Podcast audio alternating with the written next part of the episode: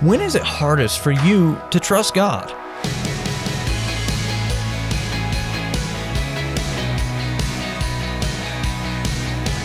Hey there, I'm Andrew Stevens, and you're listening to Unlocked, your daily key to unlocking God's Word in your life. Our devotion today is called God Knows, and it's going to focus on what God knows, which is pretty much everything that's going on in our lives. This one was written by Emily Acker. God knows why things are happening the way they are in our lives and in this world.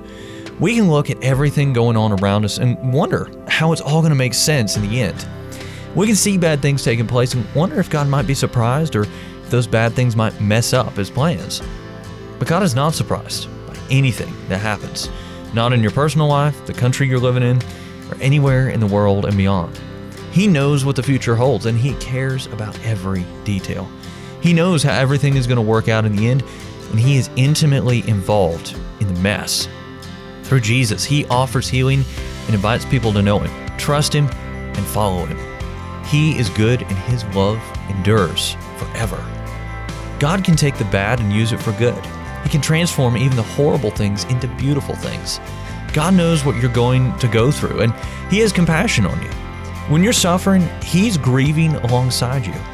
If you come to Him, He'll comfort you, strengthen you, and even help you grow through your struggles. We serve a God who's not surprised by anything.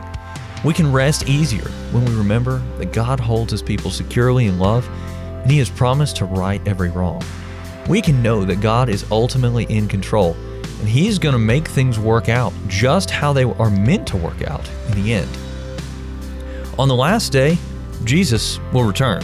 The risen King will restore His creation, and all His people will live and reign with Him forever.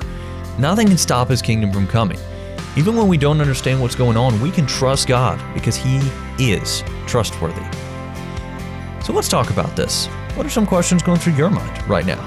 When's it hardest for you to trust God? In these times, we can look to Jesus, who revealed God's deep love and kindness when He died on the cross. When we see hurt and confusion and corruption and violence in our world or in our lives, we can come to Jesus with all our frustrations, sorrows, fears, and questions. His goodness and love are sure, and He will reveal Himself to those who seek Him.